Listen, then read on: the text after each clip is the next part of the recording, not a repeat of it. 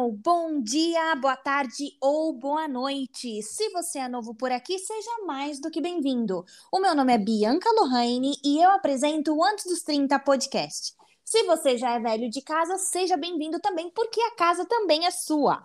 Bom, sem mais delongas, no episódio de hoje eu conto com a participação de um convidado muito especial, porque ele foi o responsável pela minha escolha, do meu destino, uh, das minhas próximas férias. E, além do mais, ele é amigo da minha irmã.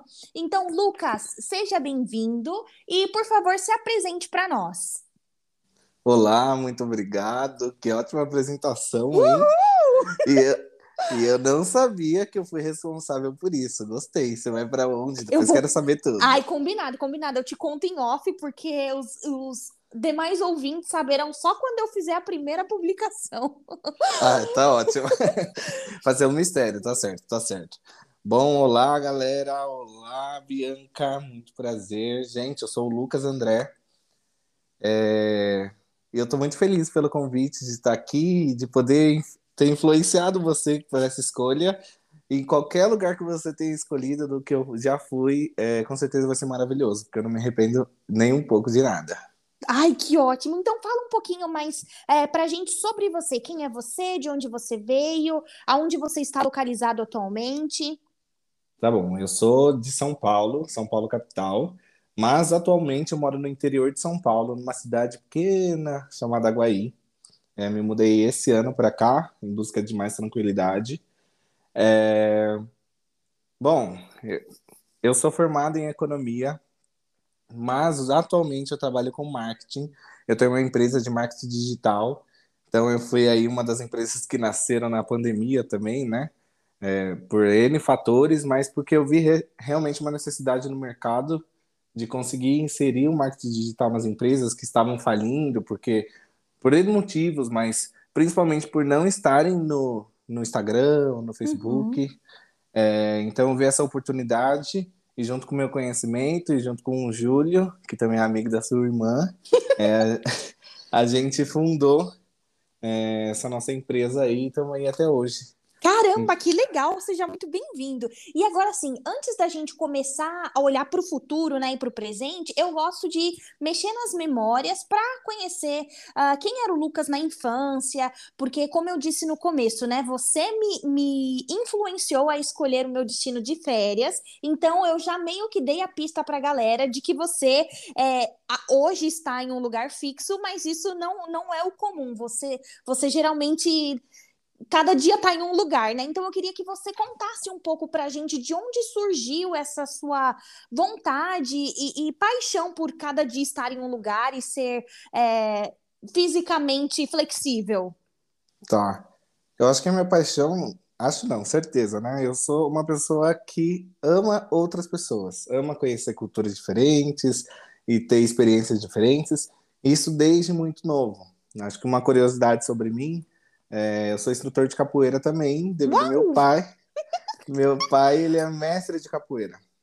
Bacana. Então, é, a gente sempre teve com, muito, um contato muito forte com pessoas de diversos lugares. Então, ele, quando eu era criança, enfim, me levava para viajar, para conhecer outras pessoas. Isso me fez ter um, um, um contato com gente de diferentes lugares do mundo inteiro e mais isso mais me despertou essa vontade. Eu acho que quando a gente tem essa possibilidade de, de, desde pequeno, né, conhecer pessoas diferentes, de lugares diferentes, a gente tem a curiosidade de conhecer onde elas moram, qual cultura delas, é de vivenciar de fato tudo aquilo que elas falaram no, no momento que eu estive com elas, né? Uhum. Então, daí nasceu essa minha vontade de viver viajando. Hoje eu tenho um projeto, mas esse ano é, eu me dediquei mais forte a ele, devido à pandemia, é, a gente não conseguia viajar, então foi um momento muito crítico ali. Mas aí esse ano eu decidi na minha vida que seria um ano que eu ia viajar bastante, que eu não ia ter de fato um lugar fixo. Sim. É, então já começou logo em janeiro. Todos os meses eu tive um, algum lugar diferente, pelo menos. Começou em janeiro, eu passei um mês é, na Bahia.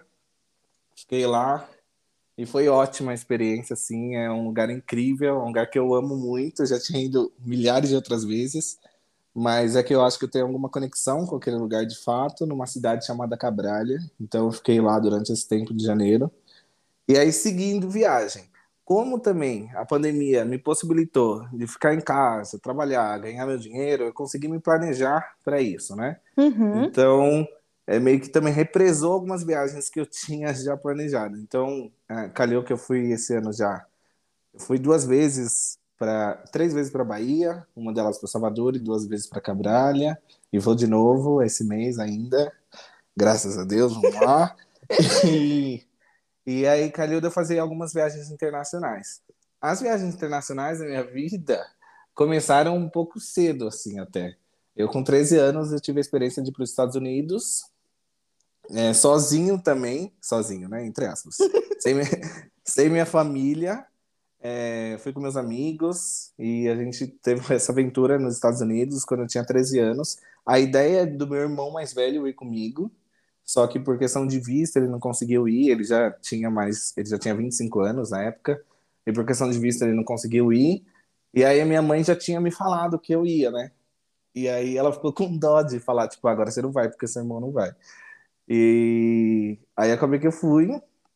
Foi, assim, uma experiência genial, assim, para mim, foi muito legal. É...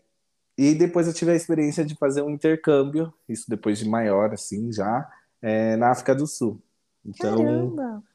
É, foi uma escolha minha de ir para lá, que é um destino diferente assim do comum das pessoas quererem fazer intercâmbio e aprender a língua inglesa, né? Mas justamente por isso, porque a cultura me é, chamava muito forte. Acho que a cultura é, a gente as pessoas negras precisam conhecer a África. É isso, esse é o ponto. Cara, nossa, você disso. tocou numa ferida que eu tinha até deixado guardada. Que legal. Então, assim, você acredita que tudo isso nasceu dentro de você por é, influência do seu pai, por eles é, estar na capoeira e sempre se apresentando ou, ou dando aulas? É, então, você meio que está seguindo os passos dele? Ou você acha que ele só plantou a sementinha em você e você que fez com que isso se aflorasse? Ele, na verdade, ele plantou a semente em mim. Uhum. É, hoje, como eu falei, eu sou formado em economia, trabalho com marketing, nada a ver com capoeira. Então, assim, é, é bem distante. Eu quis fugir disso.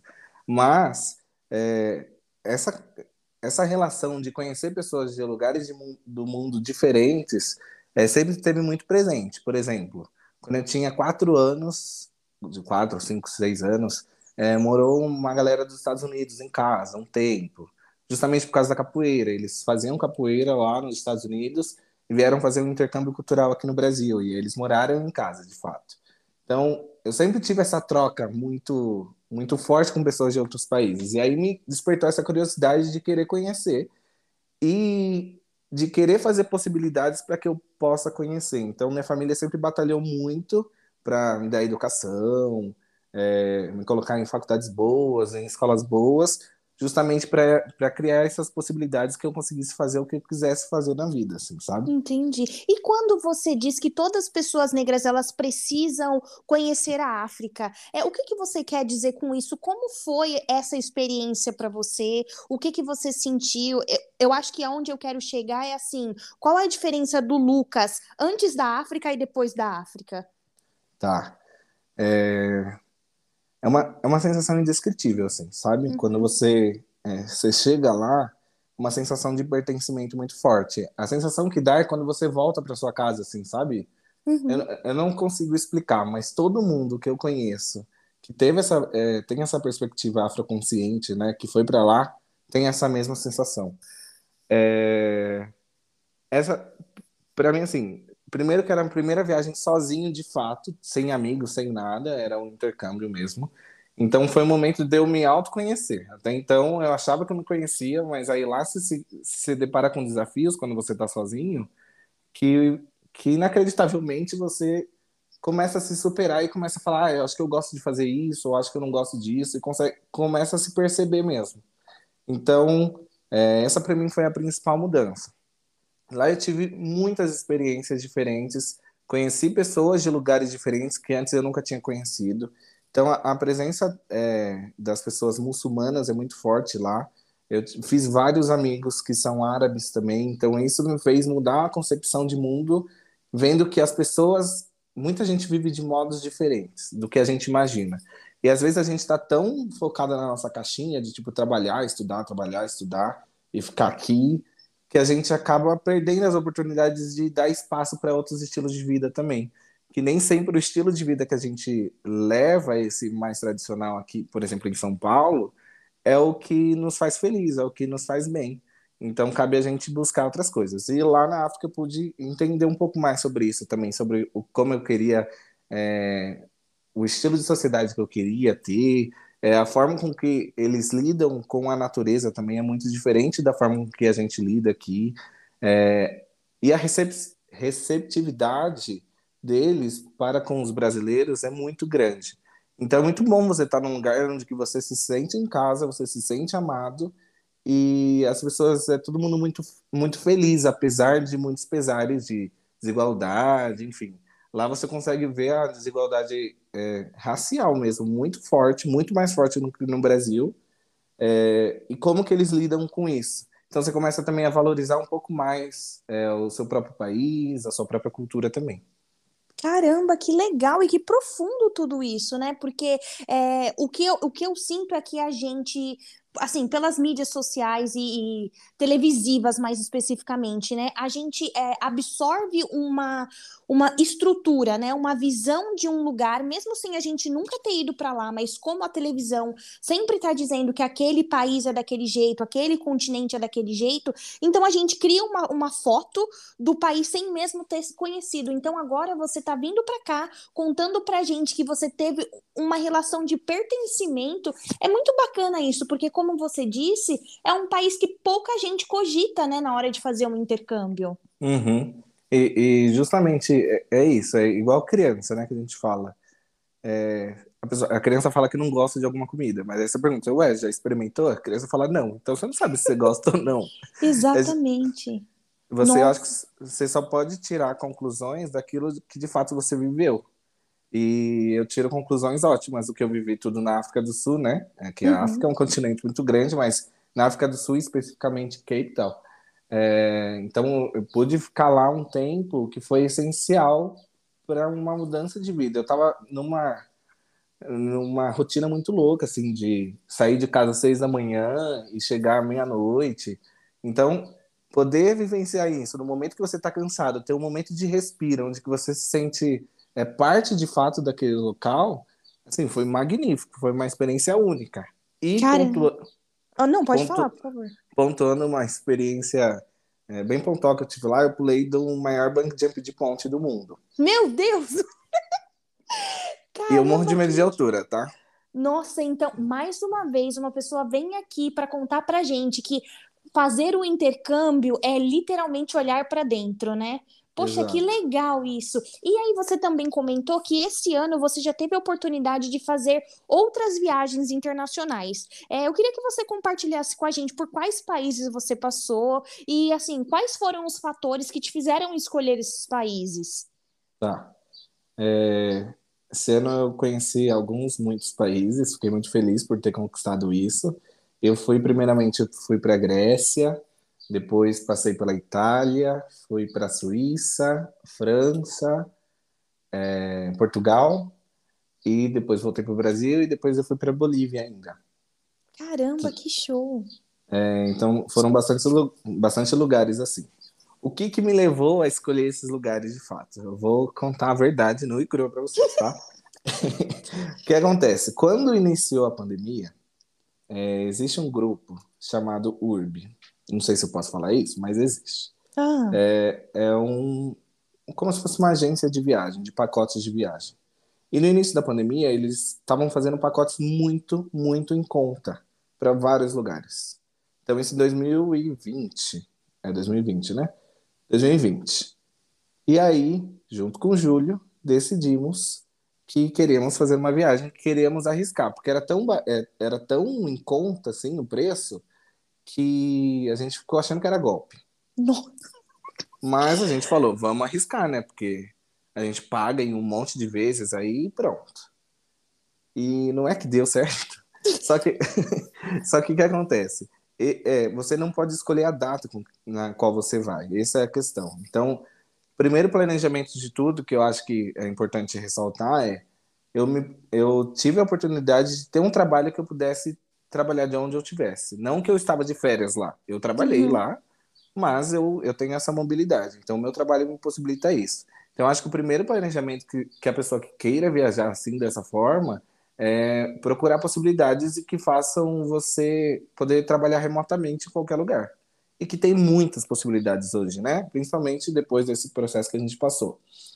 É, então, veio a notícia 45 an cinco dias antes da viagem que a gente ia viajar. Nossa! Então, de 2022 a 2020 até 2022 ficou naquela sem saber se a gente ia ou não. Mas beleza, a gente esqueceu, tipo, pagou em suaves prestações. E aí 45 dias antes veio o um e-mail para mim com o um voo e com a passagem. E era um preço tão tão baixo, não sei se eu falo valores aqui, mas Fica à vontade, se você se sentir confortável. Não, tá. É, foi um preço baixo, foi R$ 2.500. Esse foi o valor. Meu Deus! Para ah. nove dias é, de viagem com hotel e hospedagem. Era tipo um preço muito baixo. É quase que, se for pensar num preço para a Grécia, é um valor muito alto. É um valor muito baixo, inclusive, é, aliás. Então, com esse valor, é, a gente tinha passagem de ida, passagem de volta, hotel, hospeda eh, hospedagem. Então, tava feito, né? Sim, só super. Aí, só que aí eu pensei, cara, uma passagem para a Europa, se a gente for olhar bem assim, a gente não paga ida e volta menos do que 4 mil reais. Sim. Para qualquer destino que seja. A gente pagou 2.500. Falei, então vamos ficar. Nem que a gente perca a passagem de volta e compre outra depois. Uhum. E aí, em 45 dias, a gente se planejou em ficar. E o interessante é, gente, façam amigos do mundo inteiro. Essa é a questão. Porque aí você economiza em hospedagem. A hospedagem vai ser o mais caro na Europa. Depois você entrou, aí fica mais fácil você andar por ali e a hospedagem vai ser mais cara. Então a gente é, decidiu que nossa escala, nosso voo tinha uma escala em, de volta, tinha uma escala em Roma, e a gente decidiu ficar em Roma. Descemos do avião e ficamos lá, ficamos quatro dias em Roma, e aí a gente viu um hotel mais em conta, que inclusive era bem distante, mas Roma é incrível, e a Grécia não tem nem o que falar, acho que é outra experiência, assim, só vivendo para você saber de fato como é, assim, né? é um lugar, um dos lugares mais bonitos que eu já fui na vida. É... E aí a gente decidiu fazer esse tour aí. E, e, decidimos fazer de trem. Então a gente só foi de voo até Roma. E depois de Roma a gente foi para a Suíça, no qual eu tenho uma grande amiga que mora na Suíça. E a gente ficou hospedado é, na casa dela. Então na Suíça eu fiquei 12 dias. Então eu fiquei mais tempo na Suíça, né? E a Suíça é maravilhoso também, é outro lugar assim que não, não tem explicação.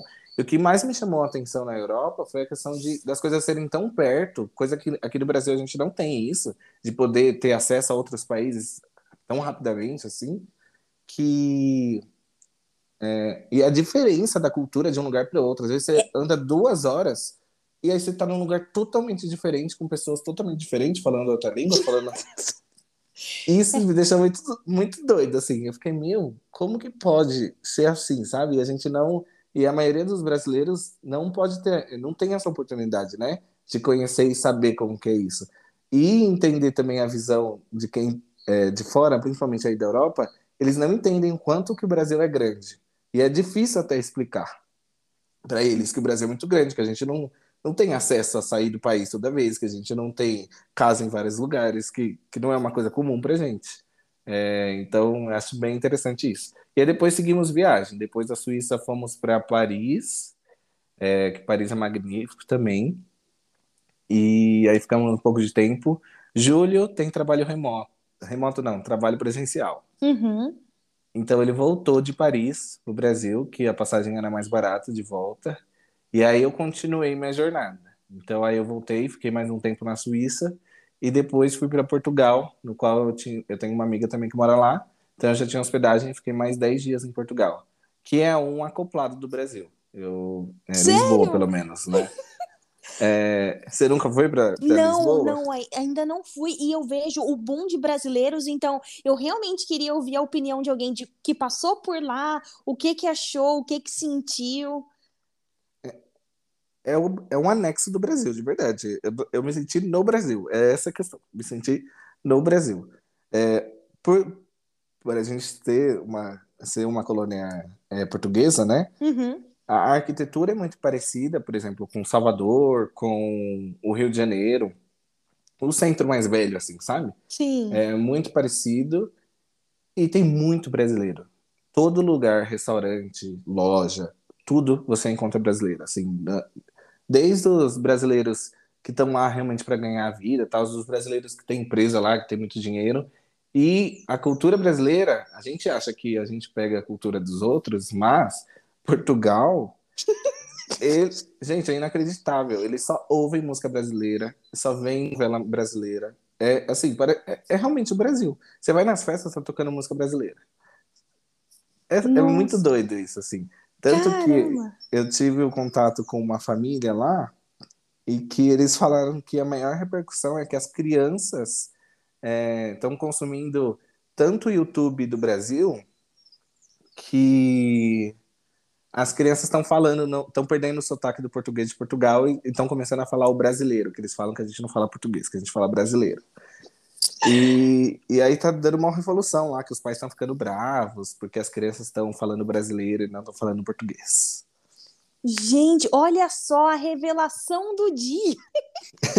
poxa, poxa, que legal. E, e, de toda, assim, porque como você disse, né, a Europa ela tem alguns países pequenos e por causa disso a mobilidade geográfica ela acaba sendo mais fácil, né? Uhum. Por isso que é tão fácil ir de um país para o outro de trem, de ônibus. A gente não tem essa necessidade de estar num avião sempre. É, como é que foi para você mudar de um ambiente e aparecer em outro totalmente diferente, né? Porque você foi para Roma, depois foi para Suíça, França, e aí você chega em Portugal, que é muito parecido com o Brasil. É, você acha que nessa transição, né, dos países que eram muito diferentes para o Brasil, a, a, a chegar em Portugal, você teve um choque? Eu, eu tive principalmente por conta da língua, né? Porque ah, é, as placas, nada nos outros países, nada estava escrito em português, é, as pessoas não falavam português. E aí, até então, eu tive um problema em Portugal. Assim que eu cheguei, minha mala foi extraviada, porque da Suíça para Portugal, de trem ia ficar muito tempo no trem, ia ser 30 e poucas horas. E aí eu, aí eu falei, ah, não, acho que eu vou, o voo tava mais ou menos o mesmo valor, e aí eu fui de voo. Que os voos também, dependendo, os low cost, né, você consegue algo mais barato também, enfim. Fui para lá de, de voo e chegando lá minha mala foi extraviada. E aí é um baita problema. Eu pensei, meu Deus, como que eu vou solucionar esse problema? E aí eu lembrei, meu Deus, eles falam português. é verdade. Então você tem essa, essa coisa, até virar a chavinha na sua cabeça de, nossa, é verdade, agora eu consigo me comunicar é, da forma que eu quero, assim, sabe? Sim, é, sim. Então esse foi o maior choque e de encontrar outros brasileiros também. Porque querendo, eu encontrei brasileiro em todo lugar. Brasileiro é Vai dominar o mundo, sim, Exato. eu concordo. É uma coisa de doido, você encontra em todo lugar. Mas, hum. como em Portugal, eu não tenho, eu acho que não tem outro lugar. É a maior colônia. De, maior colônia estrangeira em Portugal é de brasileiros. É, é assim, é um número surreal de brasileiros que tem lá. E aí eu acabei frequentando festas brasileiras, então aí eu já fui para um samba, porque já tava 30, já tava 30 de, quase 30 dias viajando sem ouvir música brasileira, sem nada. Eu falei, meu Deus, gente, preciso, né, comer um arroz e feijão, uma coisa assim. E aí lá eu consegui encontrar tudo isso. Poxa, que legal. E se você pudesse fazer assim um overview de todos esses países que você passou, é, tem algum que ganhou seu coração e que assim, é, que você nossa, se eu tiver oportunidade mais para frente, eu vou voltar nesse país? Ai, todos, mas de preferência master assim a Itália.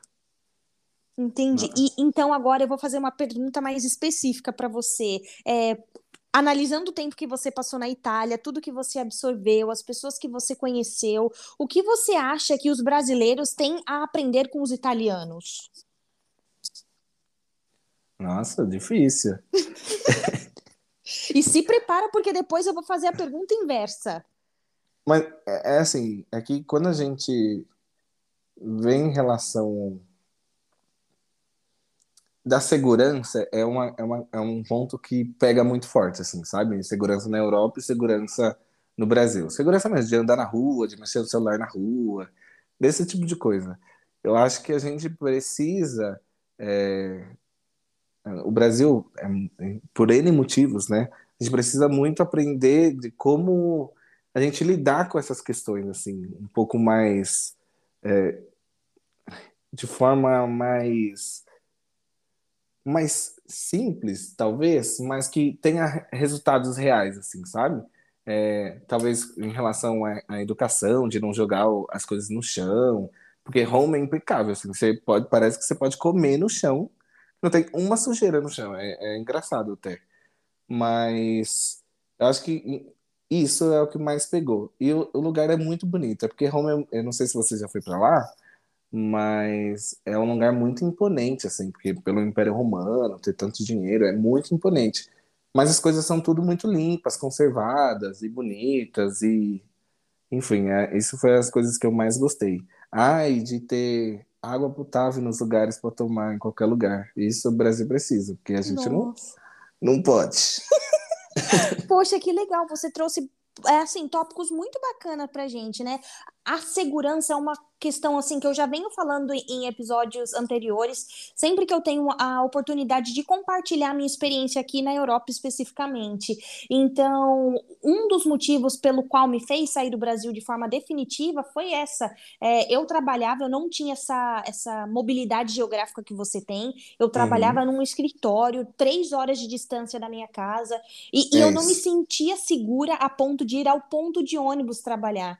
É, o meu pai precisava, sabe, chegar do trabalho, me levar no ponto, porque meu pai trabalha à noite. Então, quando você fala de segurança, eu entendo a dor.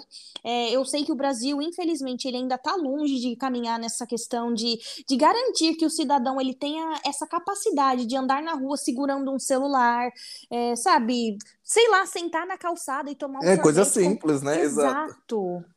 Exato. Isso é uma questão de uma uma visão que eu tive que mudou muito, porque eu falava, gente, a gente não vive, a gente finge que vive, sobrevive aqui, né? Exatamente. Porque você está com medo em todos os momentos.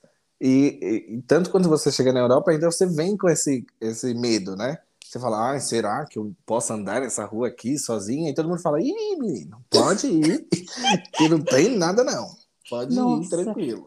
É verdade. Eu acho que depois que eu me instalei na Holanda mesmo, eu, eu passei quase seis meses para não me assustar com uma moto. Tem noção disso? A pessoa meio que fica lapidada, né? Exato. Então, entendo super o que você falou. E agora, voltando na minha pergunta, que é a pergunta inversa, né? O que, que você acha que os italianos, por exemplo, têm a aprender conosco, os brasileiros? Tá. Eu, os italianos, assim como os brasileiros, eles são muito calorosos, assim, sabe? É, tem um, um, sangue mais latino, assim, né? Mas eu acho que a questão da, da simpatia. É, o brasileiro, a gente querendo ou não, a gente é muito simpático no atendimento. Então, assim, com atendimento eu tive um pouco de problema nos lugares, mas, sobretudo na Itália, das pessoas reclamando, assim, troquei, quis trocar o pedido na hora e parecia algo impossível de trocar, assim, sabe? Uhum. É, essa questão. E. Ah, eu acho que é mais essa questão, assim, porque lá é um lugar que eu gostei bastante, apesar de ter ficado pouco tempo. Em relação a outros lugares, eu acho que sempre o atendimento é uma, uma questão que o brasileiro está acostumado a ser muito mimado no atendimento, sobretudo São Paulo.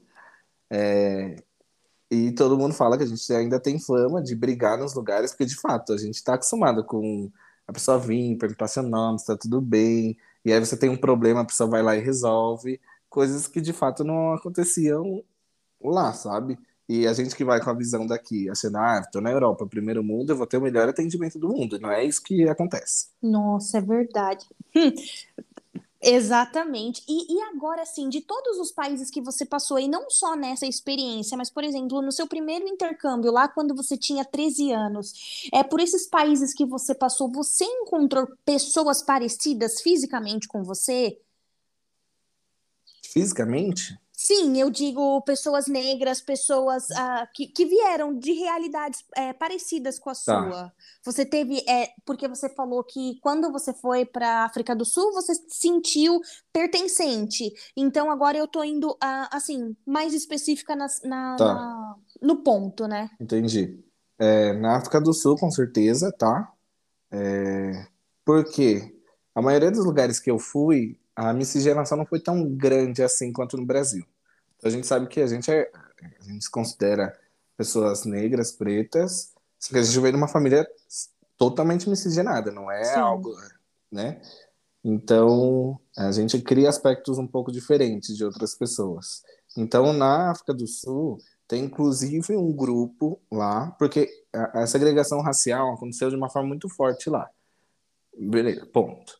Então existem pessoas muito brancas, que são brancos de loiras, de olho azul, isso você vê muito lá. Existem pessoas muito pretas e existem o meio termo que eles falam que são os colors, os coloridos. Uhum. Então, nesse público eu me identifiquei e as pessoas perguntavam, achavam que eu era sul-africano, é, então tinha essa identificação.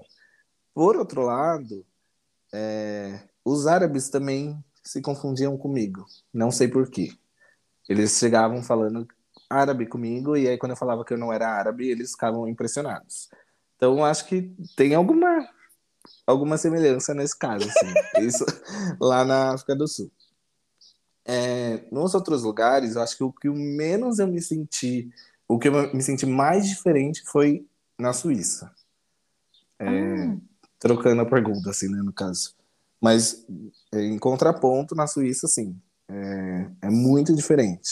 Então, questão racial na Suíça é algo a, a ser trabalhado muito forte. Então, você vê muitos casos de racismo lá, enfim, mesmo sem eles perceberem, mas é, isso é muito presente lá, assim, sabe? É muito diferente. Então, quase que a população negra não existe lá na Suíça. Então, não tem nem como você disfarçar, assim, sabe? Tipo, ah, eu sou suíço. Não, você não é. Dá para saber de longe que você não é. Sim. é. Tá, e como é que você se relacionou com essa, com essa discrepância, se, se eu posso dizer assim, né? É, você via pessoas não se enxergar em um ambiente. Como foi isso para você? Porque aqui na Holanda, a Holanda é um país muito pequeno, a cidade que eu moro também é uma cidade pequena, mas eu não me sinto deslocada porque eu me sinto muito acolhida.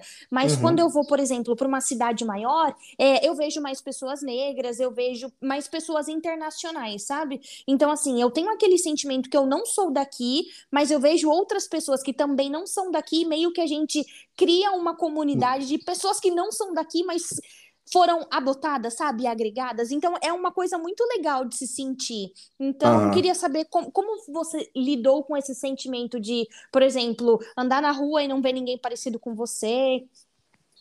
Ah, é sempre é algo muito estranho, né, do que a gente vive, porque aqui no Brasil, apesar de ninguém é, todo mundo fala, né? Ninguém no Brasil é parecido com ninguém, mas a gente encontra pessoas negras, pessoas brancas, enfim.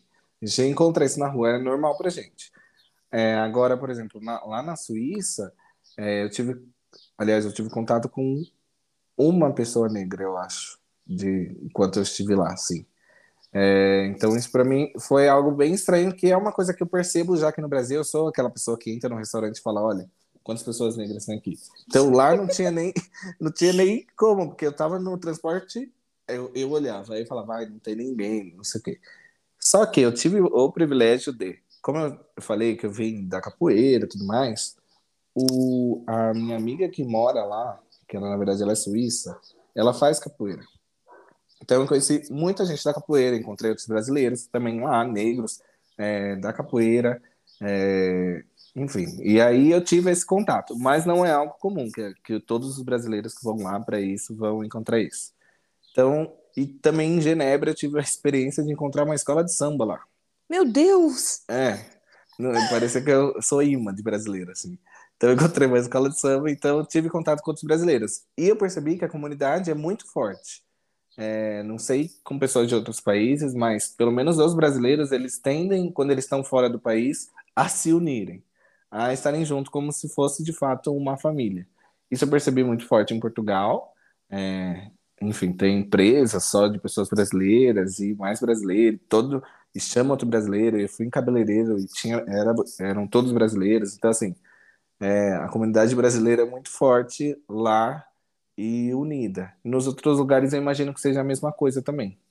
Poxa, que legal, legal você trazer isso, porque assim, quando a gente sai do Brasil a turismo, a gente realmente é, tem essa, essa afinidade com outros brasileiros, né? Mas quando a gente cria raiz em um país, a gente já começa a ouvir, ai, não vou ficar com fulano, não vou ficar com esse tipo de brasileiro, porque tem fofoca, porque tem competição. Então, é, não são todos os brasileiros que têm esse tipo de pensamento de que não vai se unir com brasileiro, porque brasileiro é a pior espécie do mundo. Então, é legal legal quando você traz isso, porque você teve contato com uma pessoa que mora na Suíça, que é suíça, e, e, e você teve contato com brasileiros que te acolheram como família. Então, é bacana a gente ouvir esse outro lado da moeda. Ah, é, porque. Mas sempre tem. Eu ouvi isso também de algumas pessoas falar assim: ah, não confio em brasileiro. É, o Nossa. próprio brasileiro falando para não confiar em brasileiro porque ele vai te passar a perna. É, mas mesmo assim, eu acho que é um, um, um local de, de comunidade muito melhor do que aqui, por exemplo, sabe? É, que tudo bem, vai passar perna, pode ter competição, pode ter tudo, mas você sabe que ali você pode contar com alguma coisa. Tem, você sente uma. uma afinidade, um, né? Exato, uma afinidade mesmo sem nunca nem ter conversado, assim, sabe? Eu Sim. acho que, que tem isso, de um, um de se colocar numa posição de, ah, tô mais próximo de casa quando eu tô com algum outro brasileiro, assim, sabe? Nossa, você descreveu perfeitamente bem, Lucas. E, e assim, agora pra gente direcionar o nosso bate-papo já pro final, eu queria que você compartilhasse com a gente, por toda essa experiência que você teve, é, qual disciplina ou qual estratégia que você usa para que você continue assim performando quando você trabalha de outro país, de outro estado, e aí você tem aquela diferença de fuso horário, você tem a diferença da comida, você tem a diferença, é, não sei, se bobear até da própria água do chuveiro, né? Como é que você se, se adapta e se organiza para fazer com que tudo saia perfeitinho, você performe, não tenha problemas no seu trabalho, por exemplo? Tá. É uma, é uma pergunta bem interessante, porque eu me, me vi nessa, na primeira vez, na primeira viagem que eu fiz lá no início do ano, que de fato foi a vez que eu ia sair ia ter que ficar trabalhando, eu tive a, impre, a sensação que eu tive, a, a priori, foi sobre que eu tava largando tudo, assim, sabe? Tipo, ah, é responsável, estou largando tudo. Só que quando eu cheguei lá, eu vi que eu conseguia conciliar algumas coisas.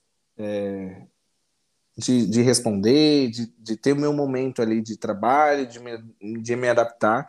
Então, planejamento de rotina é muito importante nesse momento, tá? A sorte que eu tenho na Europa, eu ainda achei mais fácil do que aqui no Brasil, porque a gente tinha um fuso horário muito grande. E o meu problema, de fato, é trabalhar quando tem muita gente me mandando mensagem. Então, eu não tenho demanda que, que eu preciso fazer na hora, assim, sabe? Que a pessoa uhum. precisa fazer na hora. Então, eu tenho um problema com as pessoas me mandando mensagem, aí vem alguma coisa com urgência, eu tenho que fazer. Só que, como eu tinha essa, esse fuso horário, eu estava trabalhando enquanto todo mundo estava dormindo. Então, isso me ajudava muito. Outra dica também: Europa no verão, é, a gente sofre com calor, mas a gente tem um dia muito grande. Então, assim, era seis da manhã, estava claro. Era oito da noite, estava claro ainda. Então, eu podia trabalhar de manhã que eu não ia perder o dia inteiro, porque eu estava trabalhando. Então eu trabalhava pelas manhãs, enquanto todo mundo estava dormindo, adiantava todos os meus processos, e aí à tarde eu ficava óbvio. Eu tive que contratar um pacote de, de, de telefone, isso é indispensável para o meu trabalho, eu tive que contratar, que às vezes a pessoa não precisa contratar um tão caro, mas eu tive que pegar um bom mesmo, para eu ficar ali no, no celular caso eu precisasse fazer alguma outra demanda. E à noite, quando eu chegava do hotel, trabalhava novamente. Então eu consegui me, me adaptar dessa forma. E é. planejamento no sentido de passeio. Ah, eu sei que eu tenho um passeio amanhã, então eu adianto, eu, eu trabalho um pouco mais de tempo um dia antes e, e faço. E também, antes de ir, eu adiantei bastante coisa. Então eu consegui ficar um pouquinho mais livre, assim, nessa relação. Poxa, que bacana. Eu, eu queria muito fazer essa pergunta para você, porque eu vejo que essa questão de trabalhar em qualquer lugar, ela tá cada vez mais em alta. Então, às vezes, uma pessoa que está ouvindo a gente, ela tem essa vontade, mas não sabe por onde começar.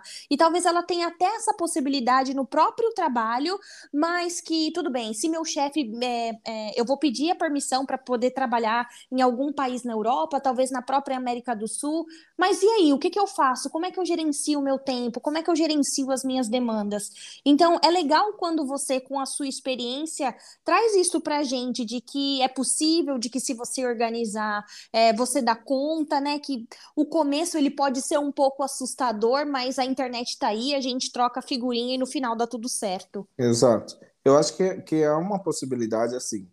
É, que eu trouxe muito isso no meu Instagram, que era minha vontade de falar para todo mundo que está ali me acompanhando que as coisas elas são possíveis de acontecer.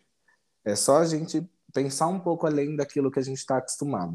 Então, se, é, se essa é a sua vontade de trabalhar viajando, se planeja um ano, dois anos, entra, procura empregos de fato que te possibilitem esse, é, essa mobilidade geográfica, né?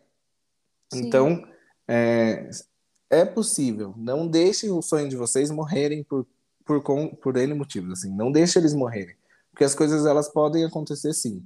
E a pandemia, é, se existiu um lado bom da pandemia, né, foi que justamente as empresas começaram a perceber de que elas não precisam que os funcionários estejam 100% ali, todos os momentos ali. Óbvio, muitos trabalhos precisam, enfim, que é, precisa da pessoa.